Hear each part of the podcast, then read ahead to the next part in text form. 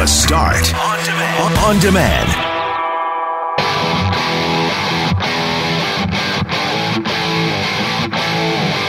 Some Winnipeggers are stranded in Kelowna after low cost airline Swoop canceled their flight on Monday.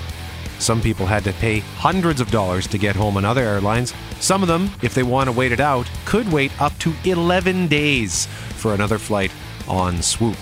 The Manitoba Green Party is proposing a 20% tax on sugar sweetened drinks.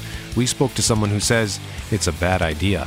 And you'll hear from a mom on the subject of mental health and you'll hear from a Winnipeg mom on the subject of psychiatric beds and the shortage of psychiatrists as she struggles to find steady care for her daughter. I'm Brett McGarry alongside Loren McNabb and a vacationing Greg Mackling. We are Mackling, McGarry, and McNabb, and this is the Wednesday, August 28th podcast for The Start.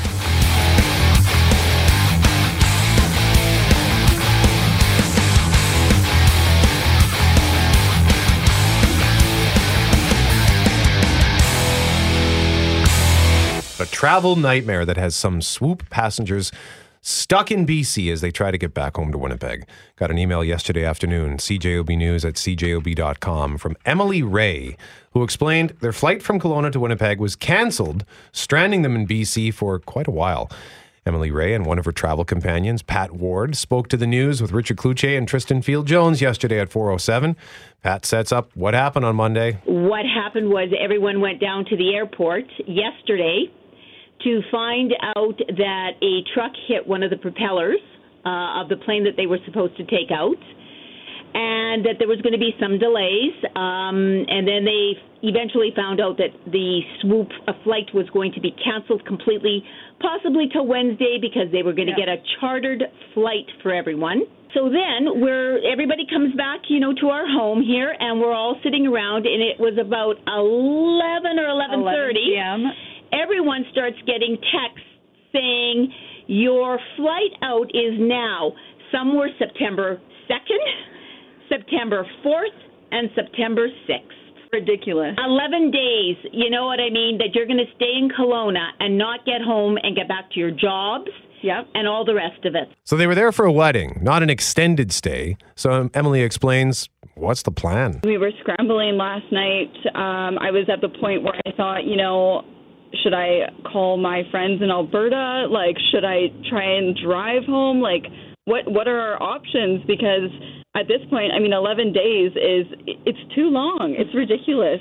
So if this is you, you're thinking, what is the airline saying? Here's what they had to say about Swoop, about.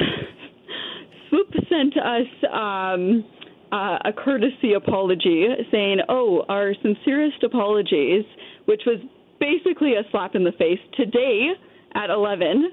Um, and yeah, they they were it was it was not it was not good at all. It was a really um, tumultuous conversation on the phone with them for two hours this morning. And and what did they you know, say? I think, oh, they they they basically you guys are going to be paying uh, for the flight that we're going to give you, and on top of that, um, uh, I spoke to some of my family members that actually getting out today and they are paying an extra $750 to get home that Swoop is now saying they're not responsible for. Okay, so they apologize, but the next question is Did Swoop cover any of their expenses? Actually, I think they paid one night uh, for a hotel. My sister in law is here with my mother in law, who's 93. They put them up at the hotel mm-hmm. um, uh, for one night and then they they're they're out. They were going to be leaving September 6th. They were one of the two that got uh, September 6th. She went to. They're actually getting out, but again, having to pay more money to get out. And what happened is uh, she went to renew, like down at the lobby today, and Swoop is not covering. They only did one night of the room. They're not covering today for them to, you know, sleep overnight today and leave tomorrow. So Swoop basically covered one night for accommodations. They actually didn't even know how to give out vouchers for taxis. No. They didn't know how to set up hotels. Like they it was like it was like dealing with like babies. Yeah, I, I honestly I wish that you guys could see this now, but they when we were standing in line at um the desk, which was hours for people, hours, they gave us these small uh, propeller toys in the lineup. Did you Like, give you a- a little truck as well so you could drive into the propeller so the propeller would fall I mean, off? That would have that would have helped at the time, I think. yeah, it's it's yeah. Well, It's just beyond ridiculous. You know what I mean? It was a it was a beautiful event. Everyone was you know on such a high, and now everyone is just like super stressed. And and let me add this: when everyone started getting their text messages at eleven o'clock at night last night, there was like Swoop was closed, so you couldn't even call them to discuss it until this morning at eight o'clock. It was a full flight. Over 100 people left stranded with no hope of being reimbursed for an alternative flight through WestJet, even though Swoop is a low cost airline that is owned by WestJet. So Swoop did issue a statement yesterday, Loren, to CJOB. Here's how it read Swoop can confirm there was unscheduled maintenance to one of our aircraft, resulting in ongoing impacts to the network until maintenance is completed. For a list of any impacted flights, visit our website. Safety is our number one priority and will always be at the forefront of our decision making. We apologize for the inconvenience of our impacted travelers. Swoop has all our available resources working to get our travelers to their destinations as quickly and safely as possible. Thank you for your patience. I love how they put that unscheduled maintenance. Unscheduled. Again, this makes my blood boil. This isn't a weather. This isn't a storm that came through. This isn't a passenger that delayed things. This isn't a flight that delayed things. This isn't a you know airport issue. This is your plane's problem. Yeah. Your plane, not the passengers. Your plane. One final thought from Emily Ray and Pat Ward as they try to get back to Winnipeg. What's the message to Swoop? Oh, Oh, I don't think you want to hear it. I would say, you know what? Don't, don't, I, and and I guess I'm questioning. Like, this is like a, a, um, a, a, a government-approved airline in Canada that you know is not offering a service that they, you know, and everything that you're saying there in their comments, unfortunately, is not actually happening right now. So I would say, don't fly swoop. yeah, don't. I also know someone who was affected by this too. I saw it on her Instagram story. She said, "When Fly Swoop at Fly Swoop ruins your life for two days, was supposed to be home 22 hours ago. Flight rescheduled for nine days from now. Had to book with Air Canada to get home. Nine hours in an airport, two hours on hold, 24 hours. I was supposed to arrive home. I'm finally on a plane home 32 hours. 32 hours. I mean, that's, I guess that's good compared to 11 days. By Yeah. the way, one of my favorite tweets last night was someone saying, you couldn't walk from Kelowna to Winnipeg in 18 days, which is almost as quick as what they were offering. But this, this comes down to the question that we're going to have for our airline advocate, our airline passenger advocate after eight is what am I supposed to do in this situation? Is this not the airline's fault? There's it's one thing to have the passengers book on a low cost carrier and you know there's risk with that in terms of yep they're going to oh, they're going to charge extra for your baggage, extra for your food, extra for your cup of coffee, extra for the seatbelt. you know there might be extras involved, but when they have unscheduled and I'm using that in air quotes maintenance, that's my problem. Yeah, it's frustrating. It is so frustrating. And I understand that when there is a problem with a plane, what can you do? It's not like they can just go into the back. Oh, I'll just go into the back and grab another one. But again, that's part if you own a company like a taxi company, a plane company, anything that has machinery that I use, rent, get inside of. I'm not responsible for that maintenance. That's not on me. That's not my ticket is. My ticket's paying to get me there. You're supposed to get me there in a timely fashion. You're responsible for everything that happens if that doesn't occur. Gabor Lukacs, who's a Canadian air passenger rights advocate. And I know for you, Gabor, good morning. Uh, surprise on this one, or is this what we're come to expect? Good morning. Um, this is a truly egregious case of the airline not complying with its own obligations. In this case, the obligations of- the airline is set out in Swoop's own terms and conditions called tariff, which is legally binding. Under Rule 90 sub C, sub uh, uh, 2 sub C, I believe, on page 60 of the domestic tariff, it clearly states that Swoop was required to rebook passengers on flights of other airlines. So Swoop cannot just say that uh, putting people on their own flights in 11 days is the only offer they provide. That's completely unacceptable and unreasonable. Is there room there for them to say it's acceptable because it's not? Is it specific in any of the legislation or the requirements that it be within a certain time frame?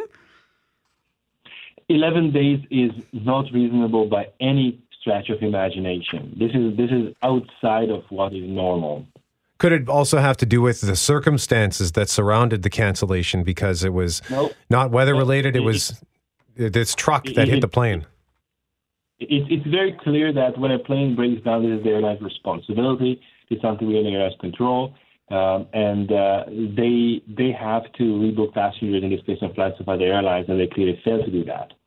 So, in, what I suggest passengers in this situation is either get a plane home on any air- airline, then make Swoop pay for it if they have not already done so, or now if they are listening, get a plane home and and, and make Swoop pay for it, but not just for the plane, also for um, the um, accommodations for meals, for parking, for uh, uh, lost wages, and on top of it, I would seek a thousand dollars in punitive damages in place of each passenger if I were in their shoes, because what happened here, uh, offering people flights in, in 11 days is uh, complete disregard of the passengers' rights, of their legitimate interest.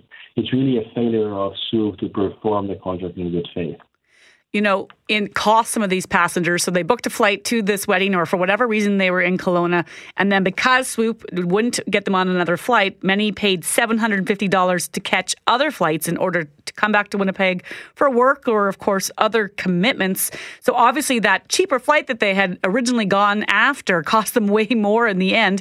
But that's got some of our listeners asking, Gabor, you know, this one just wrote now. You get what you pay for. Being cheap has consequences. So, is there any Not argument there? It- it- that, that's, that's a completely misguided and false argument based on ignorance. Um, the contract is for transportation. Uh, having a, a cheap ticket may mean that you don't get a fancy champagne before the flight, you don't get a nice meal during the flight. But the obligation to transport a passenger is not altered, that doesn't change. So, what do these passengers do then? For example, some of the passengers had to book $700 tickets on other airlines to get home. Do they have any way to seek that money back? Absolutely.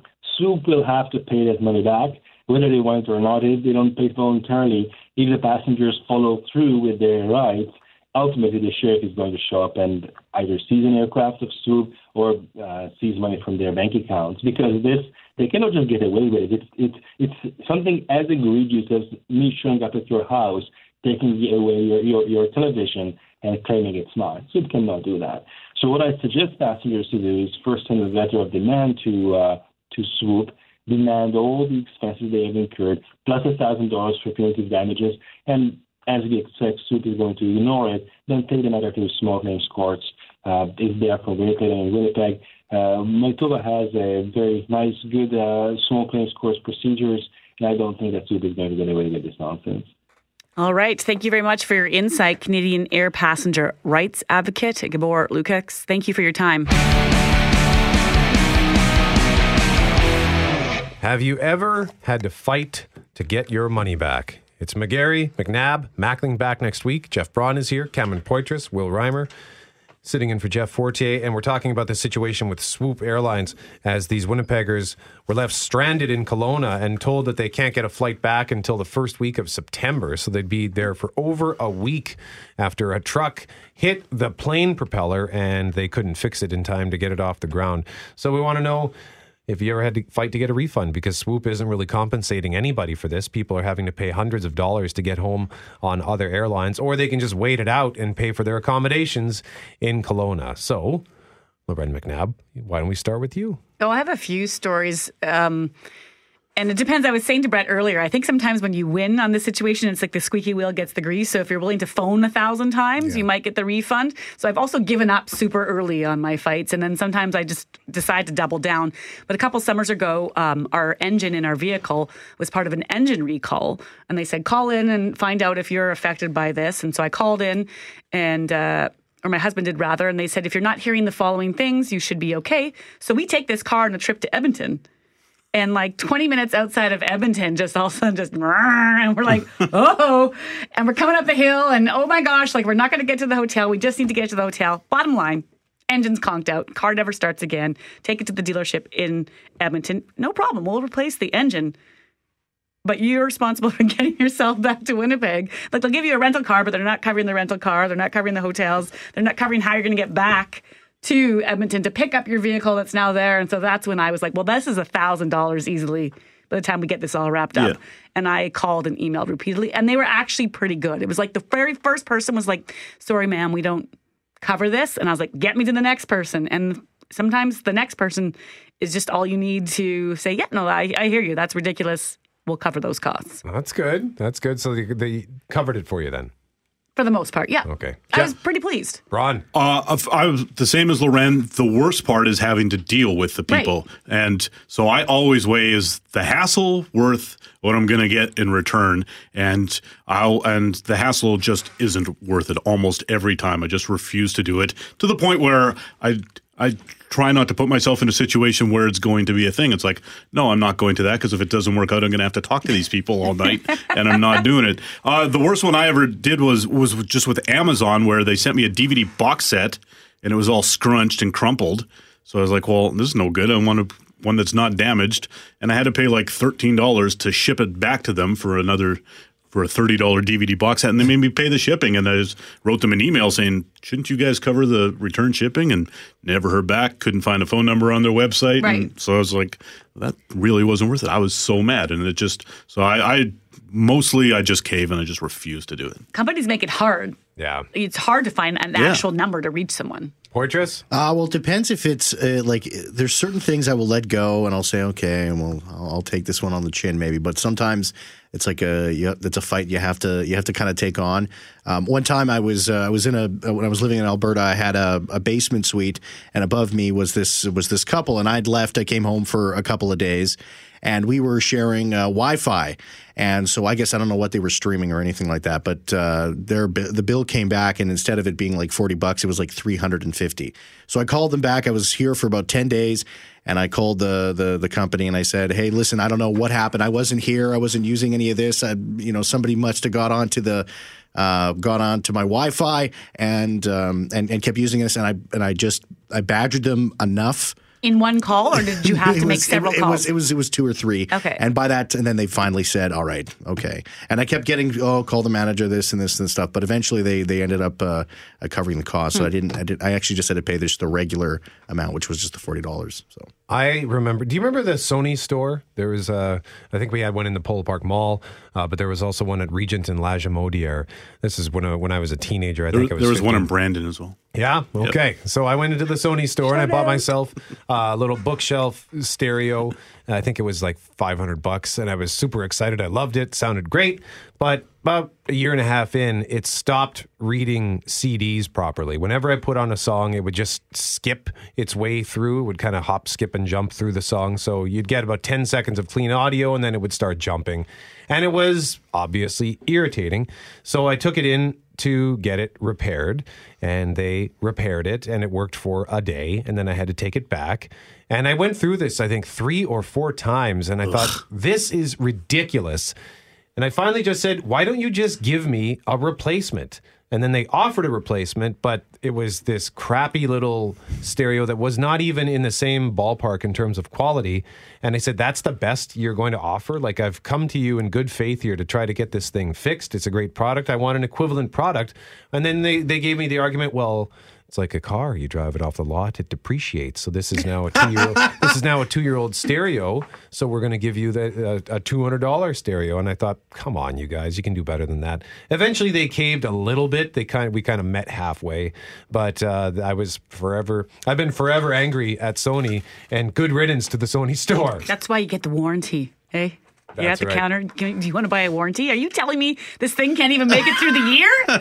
like, you want to get the one year warranty? Um, I feel like one year's acceptable for Will- this to survive. Will, you got a quick story? Yeah, well, warranty doesn't even save you all the time, I learned recently, because I had an external hard drive I just used for the entire duration I was in school. It had everything documents, videos, audio projects, everything I put together. Recently, I tried plugging it in, and it's just making this weird clicking sound. No- nothing's happening. So I'm like, that's not good. So I unplugged it right away. Called the company, or I looked online first, and they said if it's making this clicking sound, it could be damaging something online, so it could be losing the information that's in this hard drive. Oh my God. Yeah, so I called them, and the person's like, "Oh, have you tried like plugging it in a different slot? Power have off, you tried? power yeah, on? exactly. Have you tried using it in a different computer?" I was like, "Yes, I've done these things. None of that's going to happen, and I don't want to plug it back in." Um, so they, long story short, they said um, we can't. We can't guarantee the information. Like, we'll send you a new thing. You can have a new thing. It's like $100. I was like, I don't want the new thing. I want the information. You got all my stuff on there. Um, so they said finally, because they had told me to plug it back in, they would do it for me for free. But they said to get it started, the process started to save my information, seven or eight hundred dollars. Come on. And they couldn't even guarantee the stuff. And I said, don't you think you should word that a little better? Like warranty is good, but not for on the uh, device, not on but anything not on it. yeah. It's like paper is good, but not the writing. So did you lose all your stuff? I don't know. I sent it away to them, and they offered to do it for free because they gave me some wrong information. Oh my God. Shouldn't that just all be up in some cloud somewhere? How just many people floating have they- around. Well, now I know I should back it up in more than one place. Back it up and back it up. That's I think- right. A lot of promises being made this election that won't necessarily happen, but they are providing some food for thought, pun intended here. This week, the Manitoba Green Party announced if elected, it would bring a tax on sweet drinks and eventually junk food. Now, the Greens have never won a seat in the Manitoba legislature, but they are running a record list of candidates, and some of their plans, like many of the others from the other parties, have people talking. So the idea is that a 20% tax on all beverages would drive down diabetes rates and then would raise about $20 million a year from that tax revenue. There's been a lot of data in recent months that has suggested a sugar tax could work. Our question this morning for our next guest is it a good idea? Dr. Sylvain Charlebois is a professor in food distribution and policy at Dalhousie University and joins us now. Good morning. Good morning, guys. You're busy with elections in in Manitoba. Busy, Goodness. busy with elections and promises, and this one, like I said, probably probably not going to happen. But we've heard this repeatedly from various experts along the way. What what does the data actually show in terms of why people think this could work? So uh, Mexico is actually a good case study for uh, for a uh, sugar tax. Uh, a few years ago, Mexico decided to slap a uh, sugar tax on on soft drinks specifically, and uh, concern because diabetes is is an absolute issue uh, over in Mexico. So the government at the time thought it would be important to actually send a clear message and and discourage people from eating soda. And they actually did. Uh, uh, sales drop, I believe, nine percent within a year.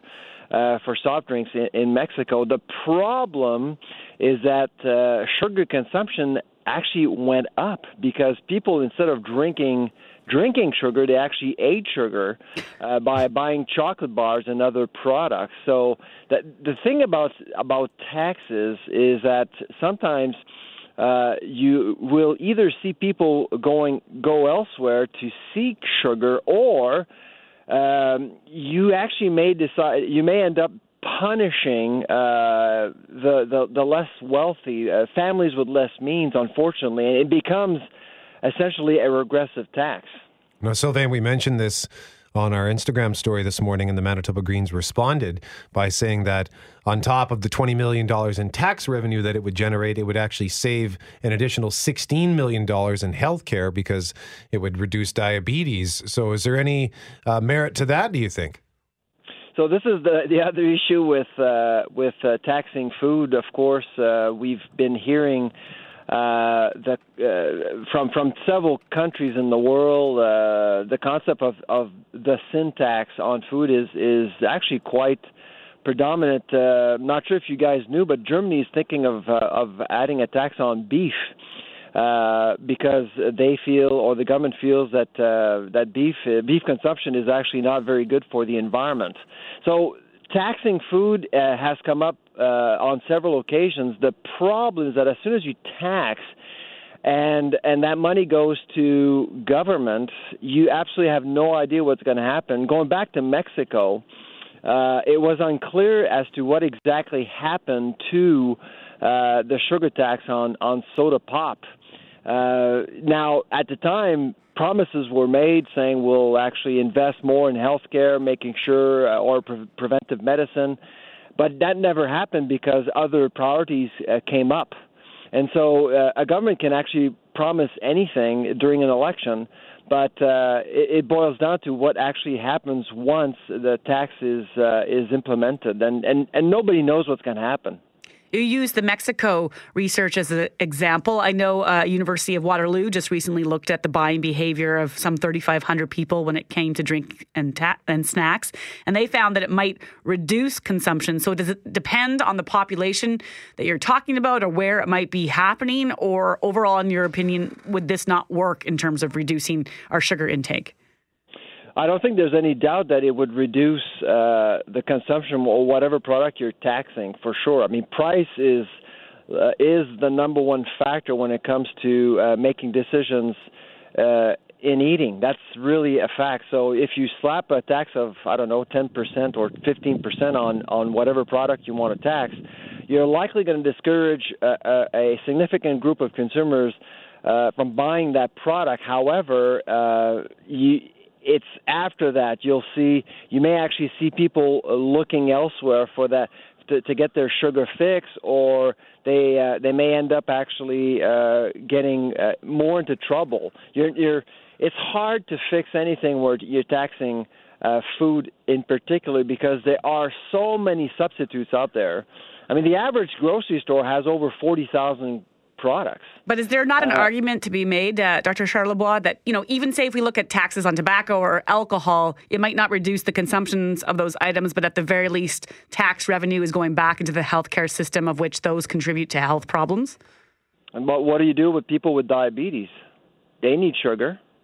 So are you going to actually make an exception to those people? Because th- then it would actually be seen as almost a discriminatory tax because they actually need sugar. If someone actually is in, is in is in crisis and needs a chocolate bar, uh, they're going to be taxed on that. So you have to think about all these alternatives and situations. Food is is a sensitive issue. As soon as you start taxing, I don't have any problems taxing at the restaurant because you get a service for it with with the food. But in a grocery store, it's it's a delicate situation. Sylvain Charlebois is a professor in food distribution and policy at Dalhousie University, joining us live on 680 CJOB. Sylvain, thank you as always, sir. My pleasure. It's McGarry and McNabb. Mackling back next week. Thank you very much for joining us today. Back to school, top of mind. How stressed are you right now about that, Loren? Or are you excited? Uh, oh, I, I waffle. I'm. You know what? I don't know. I sent my husband out to do the back to school shopping this week, and I haven't checked to see if the list is complete. He says it is, so I guess I'll be stressed if it's not. But uh, Got to double check his work. well, no, I'm the same way. You think you've got it, and you return home, and there's that one thing like like we couldn't find a ruler a ruler this year, and it's like where are the rulers? Where did they go? Last year we couldn't find loose leaf What? paper. And I'm walking around the stores like, and I, of course, last week I left it, or last year I left it a little late, but I was like, is the world out of loose leaf? This should be like the number one staple for kids. It was funny because my, my son actually this year, about three weeks ago, comes in through the store and says, we're shopping for groceries. And he's like, loose leaf! Like he remembered and he's holding these packages. Really? So we bought them right away just in Oh, case wow. it became a thing. So semi stressed Okay. not just for my kids but myself in terms of I feel that pressure this time of year to kind of get back into it, be more organized, have more routines. Yeah, well, I mean, there's so much that goes into it. You know, you, we've talked about getting the kids into a re- renewed sort of sleep schedule for school, and then you got to start thinking about meal planning because making lunches is kind of a pain, and getting organized. It's just it's a whole bunch of stuff that I'm glad I don't have to think about, quite frankly. Mm-hmm. Yeah. Well, you never make a lunch? I don't even know if I've ever seen you eat here. Rarely, I'll bring like a banana to work. Yeah, I don't have. I don't know. I don't have much of an appetite in the morning, and then that just eventually, like right now, my stomach is grumbling, and then I just kind of power Forget through about it? and then I wait until I get home and. Often end up overeating. Like yesterday, I had a salad and I felt really proud of that. And then I ate a bag of Doritos because I was still hungry. Mm, they canceled each other out. I know. It works. Nah, it doesn't. I feel guilty and ashamed. But we were talking yesterday about getting organized, not just for back to school, but in general. And I'm just wondering if uh, you've given any of that some thought, Loren, or what what what is on For your sure. mind? So we're looking to get a guest, guest on later this morning on some other top apps that you can use. We talk a lot about ac- technology and how we can sync our calendars. And because in this day and age, is there really a need to have you know the whiteboard at the front entrance like I do, or your magnets for your fridge to stick notes on? Can we do better when it comes to just the phones we have and sort of syncing up our lives? And so we're hoping to get to that discussion later in the show. But in the meantime, I've done a lot of reading on this, uh, all sorts of magazines from Today's Parent to Good Housekeeping to Pinterest. A lot of people have key tips that help them when it gets time gets to this time of year. Three of the takeaways are one, decide what your priorities are. So if you want your kid to be better at school, they make your homework the priority this time of year. If it's about sleep because they're so sleep deprived by the end of summer, which that's the case, start working on a routine to get them back into a schedule. And again, this is not something I'm doing yet. These are things I'm working towards. So if anyone's like, "Oh, stop preaching to me," I'm not. I've just done I know how many moms and dads feel like, "Oh boy, like I'm going to be in for it come next Wednesday when we're not sleeping and we're not organized." So have a routine, stick to it, start small is one thing. So I've tried to think of one thing I want to accomplish, you know, as I head towards Wednesday. And for me, that would be making sure that at least the start to the day is semi organized, that the lunches are done the night before, that the bags are packed, that the kids know what they are going to wear. Because as I was saying yesterday, that first 20 minutes can sometimes be just pure hell. And then on the other end, this is a tip just for anyone, whether you're a mom or dad. And Brent or Brett, you'll like this one. You mentioned you have how many unread emails? Uh, 50, hang on, I'll give you the exact total. It is 55,677. I am the worst. Okay, so this is comes from an expert at Clear Concepts, and she writes us to say that one of the big tips is that you spend on average about 80 hours a year rereading emails that you didn't get to initially. really? 80, 80 hours, like two work weeks. two work weeks rereading emails that you didn't get a chance to get to. And so the suggestion from uh, this organizational expert is that you take a couple extra minutes a day to go through those. Ideally, you, you can deal with them right off the hop, but that's not always the case. And so the goal would be to try to find a way to get through those emails and to find a plan that allows it to be more succinct so that you aren't wasting time later going back to some of the stuff you could have dealt with in the first place. Well, and here's here's the reason on on the email, okay? And I'll just give you an example of what I'm looking at right now in my inbox. We get a ton of emails here. We get our email addresses get sort of attached to a whole bunch of distribution lists and most of the emails in my inbox probably I could just delete and not even think about it. Like there's something here for I've got 3 emails back to back to back 5:57 a.m., 5:58 and then another one at 5:58. Partners Value Split Corp announces 2019 semi-annual results. I'm sure this is interesting to someone. Mm-hmm. Do you have stock not, in that company or no, something? Right, delete that. Not, but the, the problem is when I see those emails, especially coming at 5:58 when we're just getting ready to come on. If I see an email that isn't immediately important, I just push it aside because even taking a second to delete it takes me out of whatever I'm doing right now. Mm-hmm. Uh, and, and like I, I I'm very easily distracted, and I so if I'm focused on something and something it can cause a distraction, I just ignore it. But then by the time we're done at ten o'clock, I'm too tired to go back. So my intention of pushing it away to deal with it later, it just ends up being this thing that piles up, and uh, hence the fifty-five thousand emails. So I do need to follow your tips, Loren. I really do need to create a system.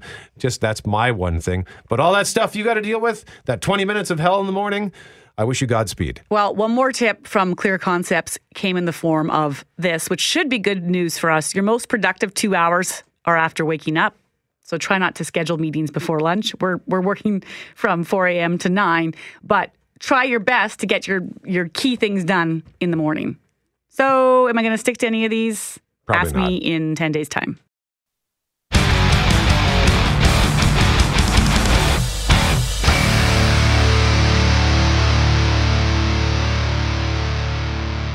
We figured we would talk turn to one of our experts who is supremely organized, at least we suspect she is, we hope she is. Susie Erjavec Parker with Sparker Strategy. Their website is sparkerstrategy.ca, Sparker Strategy Group. Susie, good morning to you. Good morning. So, we wanted to talk specifically with you about apps because one of our listeners the other day suggested an app. What was it? Time Tree? Time Loren? tree. Yeah. Have you ever heard of that app, Susie? I have not.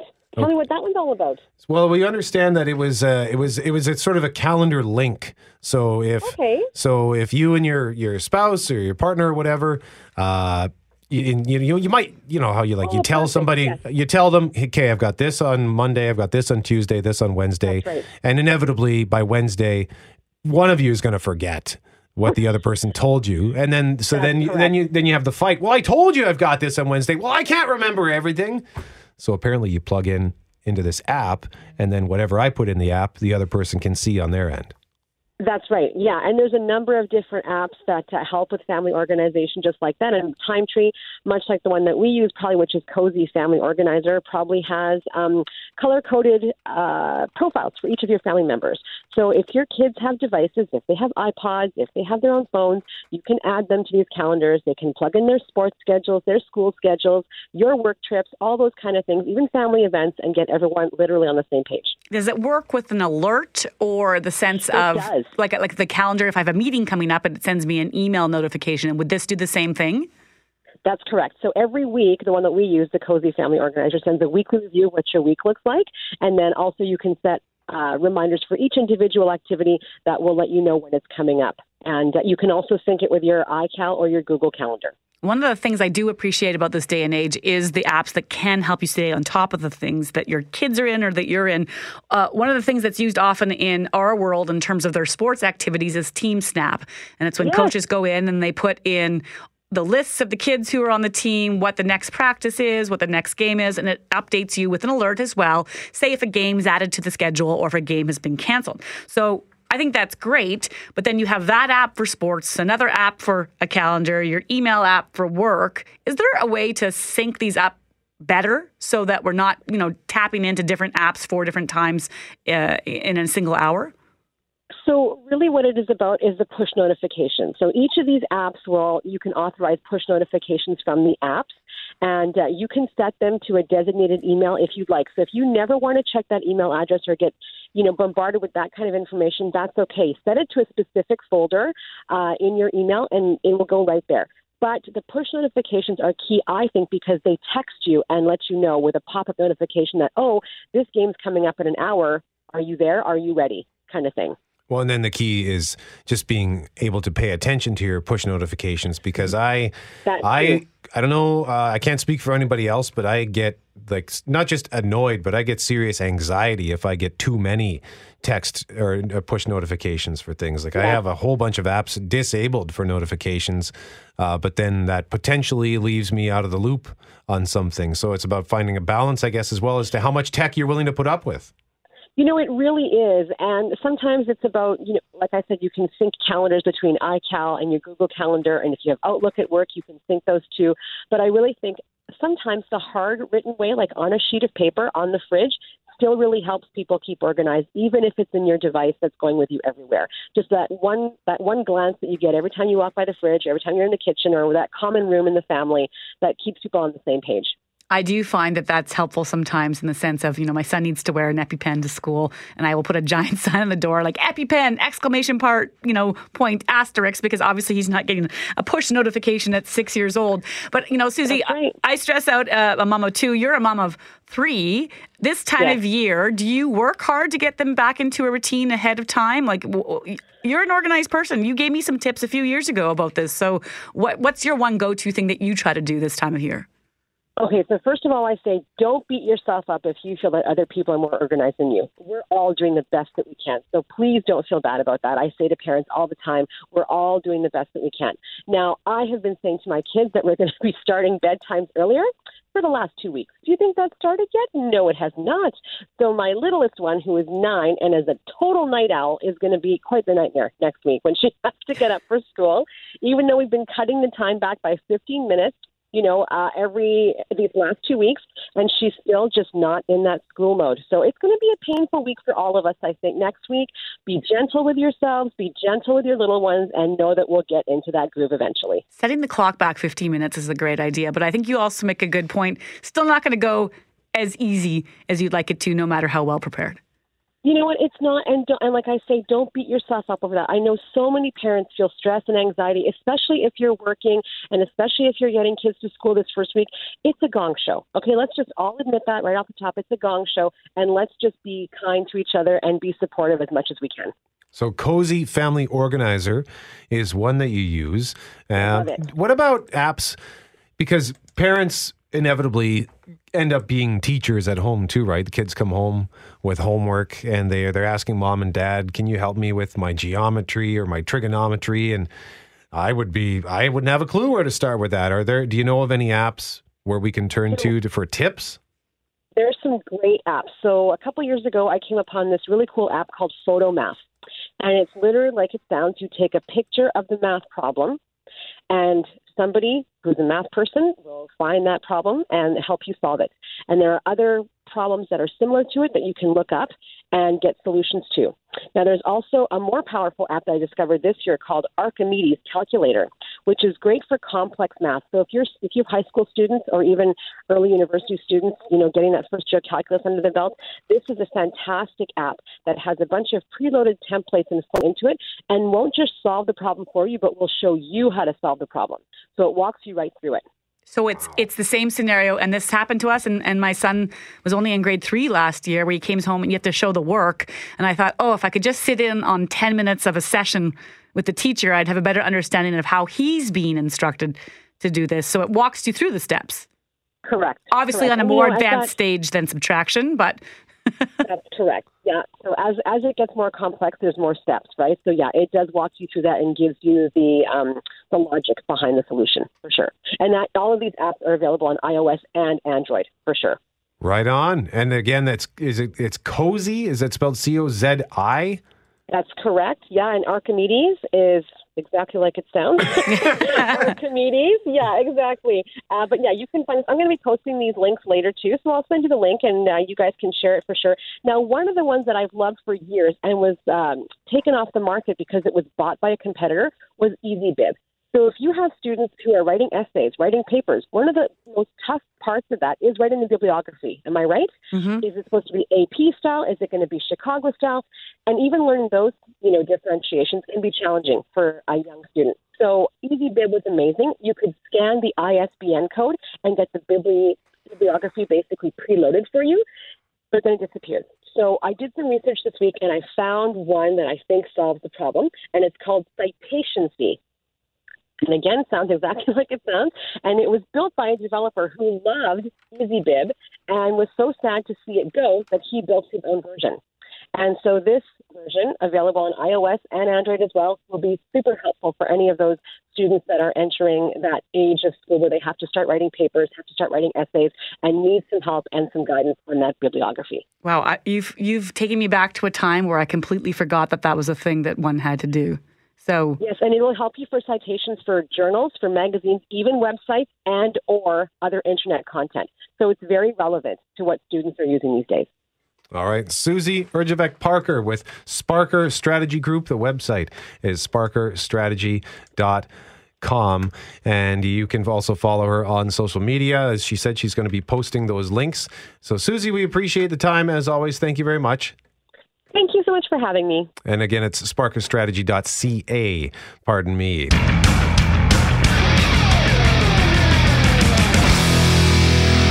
With Winnipeggers stuck in Kelowna for days after Swoop canceled their flight, do horror stories like this about low cost airlines deter you from using them?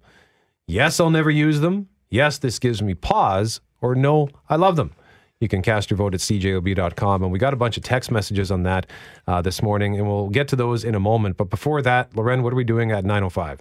Well, we've been talking about back to school, back to school organizational tips. And so um, we have a guest joining us just after nine. She's a mom, but she's also really well beefed in the technology world, which I'm not. I use my phone for very basic things.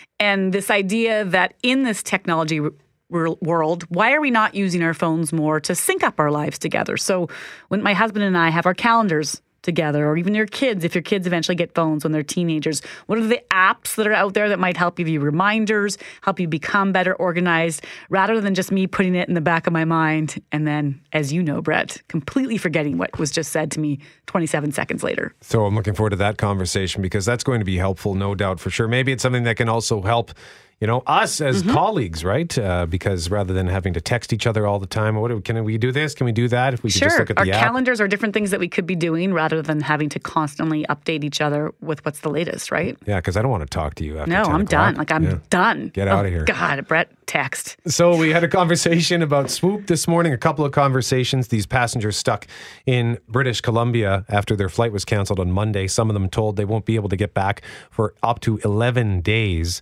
And we had a chat at 6:45 about the fights that we have had trying to get a refund. Before we get uh, some of the text on that, uh, here's a text message that has been sort of a common theme from many of our listeners this morning.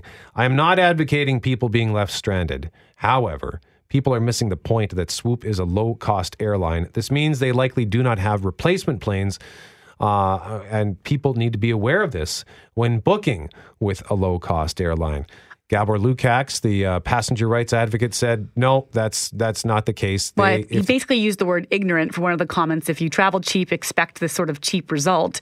And he said, no, that's not the case. They have a contract. Yeah. So they, they, they, they if they want to get into business to transport people to and fro across the country, then they need need to be prepared to either get those people on their own aircraft or put them up on another aircraft. And that was the point. And Swoop is he said it's quite clearly laid out in the regulations. If they can't get it, get them there on their own plane, they got to put them on another one. We're going to be talking about this throughout the day because it's sounding like now, based on what some of our listeners are saying, that this incident on this Kelowna to Winnipeg flight isn't an isolated one. A listener just telling us this morning that his daughter and her partner were flying out of Winnipeg, so going the opposite way, Winnipeg to Abbotsford on Monday, an hour before takeoff. They're, they were told their flight was canceled and rescheduled for September 6th, Oh which is next Friday. So, like the passengers in this other situation, they paid $700 per ticket plus taxes in order to get back to their BC home. Uh, Sweep Soup would not answer calls, according to this person, and they were told the mechanic- mechanical problem in this flight's case was a leaky tire. So, we've got more questions out for Swoop, which again is technically owned by WestJet, but is considered its own entity about what might be a bigger issue going on out there with planes or mechanical problems or other. But it's certainly going to give people pause this morning because um, it's really impacted a lot of lives. Now, we have a text here regarding fighting for a refund. This one from Kathy, and it has to do with a furniture store. I won't name the store, but the text reads My parents bought a table and four chairs. Only three chairs were delivered. One broke in transit. My mom documented one missing chair on the invoice. Long story short, nine months later, they finally picked up the table and chairs. The set had been discontinued at no charge and a full refund. I had to fight for that. They wanted to charge them for a pickup and a 20% restocking Come fee. on. The store manager was horrible. Quote, It's my job to sell you furniture. It's not my job to help you with delivery issues. That's disgusting. And that actually reminds me uh, of a moving story where I, I kind of got in a fight with a moving company. So I moved in, this was back in 2010 ish, I think, 20, 2009 maybe. Moved into uh, a, an apartment in sort of a duplex home in the West End. And the staircase was a little tight.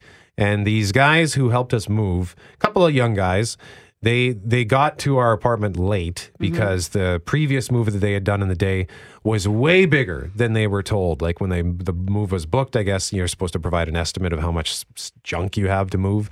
They got there and it, they had way more stuff than they were expecting, so they were a couple hours late with us.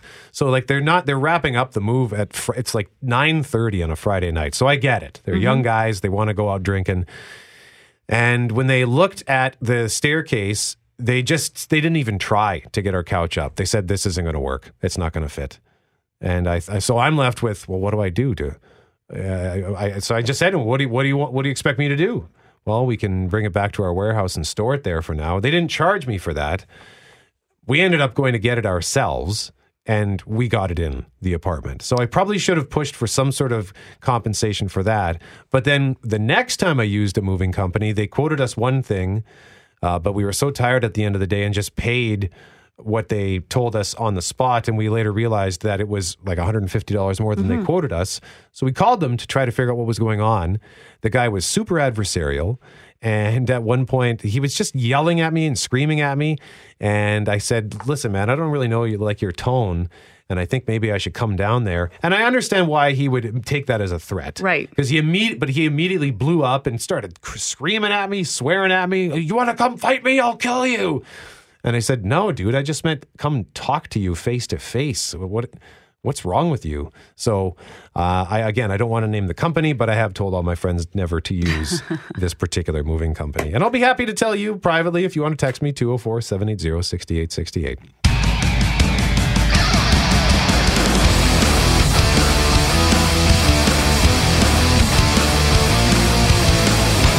Well, you have those moments when you're out in the public or you meet somebody and you think, aha, that's a woman I want to hear of hear from. And that was the moment last night at this forum on mental health and addictions and substance abuse that took place uh, with the f- candidates from the four major parties. I heard from a woman named Jan, whose daughter uh, has been in a mental health crisis, I think is fair to put, in the last couple years. And we speak lots about the challenges of accessing the ERs for our physical needs and what may be going on out there with the transformation and how that's impacting things positively or negatively. Well, I'd like to introduce you to Jan this morning so we can hear her story and her struggles that I think so many Manitobans can relate to. First of all, good morning, Jan. Thank you Yeah, for being here. good here. morning. Thanks for having me. Tell us about this journey of the past couple of years. I know it's not easy to put into 30 seconds, but your daughter's been looking for help and you haven't been able to find it until late. Yeah, um, it's been about a 12 year stretch, I would say, um, in terms of my daughter uh, dealing with issues. Um, but the last two years have been really um, the focus of quite a lot of stress in, in the in the home. Um, I was looking to try and get her into the hospital at HSC, and um, in April and May it was crisis situation where I had police at the house regularly. Um, Life or death for her? uh, pretty serious, you know, in terms of just being able to handle it. Um, and not being able to always, I missed like 11 days of work during those two months um, because I had to stay home. I had no choice. Um, so, through the help of um, a couple of people, may I mention uh, names? Yeah, Dr. Jon Gerrard, a Liberal candidate in River Heights. Um, he is amazing and helped me um, move ahead, uh, contact the right people, and finally get her into the hospital in May. And she was held for, uh, was there, was there for 25 days, and that's what we needed, and a new new diagnosis. And she's doing fairly well right now. For our listeners' purposes, we're not naming Jan's last name and we're not Mm-hmm. going to name her daughter just to protect her identity because she's working uh, through some things and, and doing better Yes, now. yes. But what, let's talk about this because we we hear all the time about how important it is to get quick, speedy response for anything from a broken limb to a heart attack. Mm-hmm. And here you're telling me your daughter goes into an ER multiple times. Yes. And what was the response in the sense of well, was there no psychiatrist, no bed? What was the issue?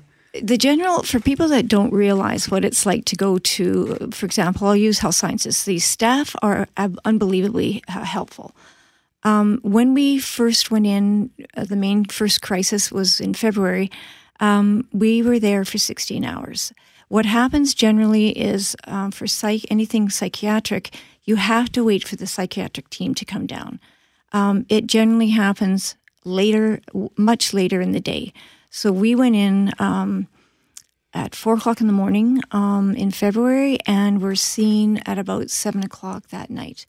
Um, during that time, it's difficult. You you have to sit there and you just have to wait. And I don't think um, most people who go to ER go there for physical, uh, you know, illness or whatever, um, are seen, you know, within a matter of whatever. In those uh, that day, day it was pretty late, um, eight hour waits, etc.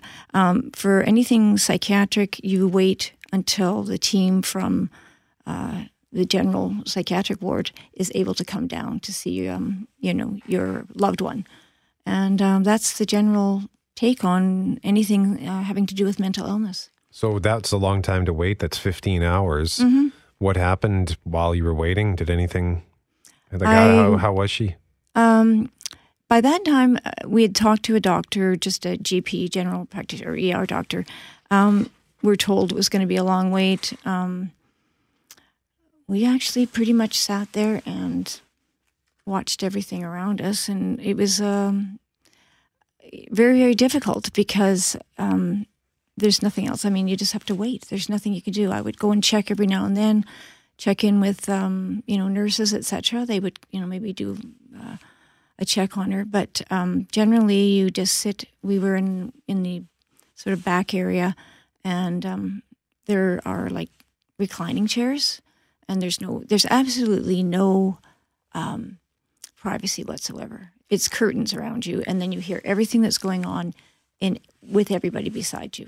You can talk about, and you could say that, okay, this is an example of people within the healthcare system not prioritizing not prioritizing mental health issues the same way they do physical. Absolutely. But I, I don't know if it's, if that's the staff that's not prioritizing it or the fact that there isn't enough staff to address the situation anyway. One of the questions Jan had last night for the candidates was how many psych beds are there in HSC to deal with this? And the answer was Well, I asked about, I asked Cameron Friesen, who's our health minister, uh, if he could give me a number on the number of psych beds that have been added since they took office. So it would be from May 2016 till present. And was completely shocked with the answer that there were six psych health beds added. Now he That's- did he did add that yeah. that includes a whole host of staff. It's not just about one bed; that there are other staff that go to that component. But there's a bigger issue at play here in the sense of there was a number of beds before. They have added six, so that's improvement. But the wait list for those beds, 15 Oh. hours in that day. Uh, you don't even know if you're going to get get in. Actually, to be quite honest, you have to you have to have uh, the team assess your loved one, and then decide whether or not um, he or she is considered to be an Access One patient, which means you might get a bed, um, or you know possibly put in one of the. They have a, an area that's sort of temporary that they can place a person, but most times. Um, uh, you're usually released. Um, I we were there three times. So the first two times uh, we did not stay. We were released by the next day, and um, the third time uh, it ended up with the help of uh, of Dr. Gerrard, etc. That we were able to um, have her stay in. I also contacted Réal Cloutier as well as uh, the head of the WRHA Mhm, and Ronan Segrave, who is the uh, CEO of Health Sciences. I um, I actually sent them text messages and said, "You've got to help. Uh, otherwise, I'm I'm going back to the press and I'm going back to the news because this cannot continue." Are you satisfied with what you saw and heard yesterday? Uh, it was actually very enlightening. Um, I found the candidates pretty, you know, pretty open about what they uh, their strategies. Um, to be quite honest, I'm not impressed with the answers necessarily um, from a few of the candidates. In that, I don't think they understand mental health. I don't think they understand the crisis that families are in. And it not only affects the person who's ill, but the whole family is affected. So you're basically adding trauma and stress onto a family. and we've it's heard difficult. We've heard stories multiple times about you know people who are sent to an ER, say with what they thought was a heart attack, and they get sent home, and then they Mhm. have that heart attack, and then there's an inquiry, and there's all the things that come out of that, and, and changes to the process. We've also heard people go to the ER for help with their mental health issues, be released, be left out of the process, and it ends up in the worst case scenario, Mhm. which is suicide quickly. Yeah. Um, now she's she's doing okay, but there's Mhm. still an issue with psychiatrists, a massive shortage. Yeah, generally, um, I belong to a peer support group through Canadian Mental Health. Um, if you need a new psych- if you need a psychiatrist in order to get a diagnosis, you normally will wait. Your GP will refer you. Um, the wait list can be anywhere from three six months before you even get a psychiatrist, and you don't really have any choice. It's normally you'd want somebody who your your loved one connects with, but you don't have any choice in that matter right now. It seems like we are we have a shortage of psychiatrists in Manitoba for sure. They acknowledged that the last night, no Mhm. easy fix for it. We're with Dan, mom of a daughter who's now in recovery with her mental health issue, but lots of issues to discuss here. Thank you for your time, Jan. Thanks for having me. Hey, thanks for listening to the Start Podcast. We are available on Apple Podcast, Google Podcast, wherever you find your favorite podcasts. Subscribe now and never miss an episode. And if you like what you hear, rate the show, tell us what you think. And hey, even tell a friend about the podcast. Be sure to follow us on Twitter and Instagram. Greg is at GMACKWPG, that's G M A C K WPG. I am at Brett McGarry, B R E T T M E G A R R Y. And Loren on Twitter is at McNab on Global and on Instagram at McNab on CJOB. Talk soon.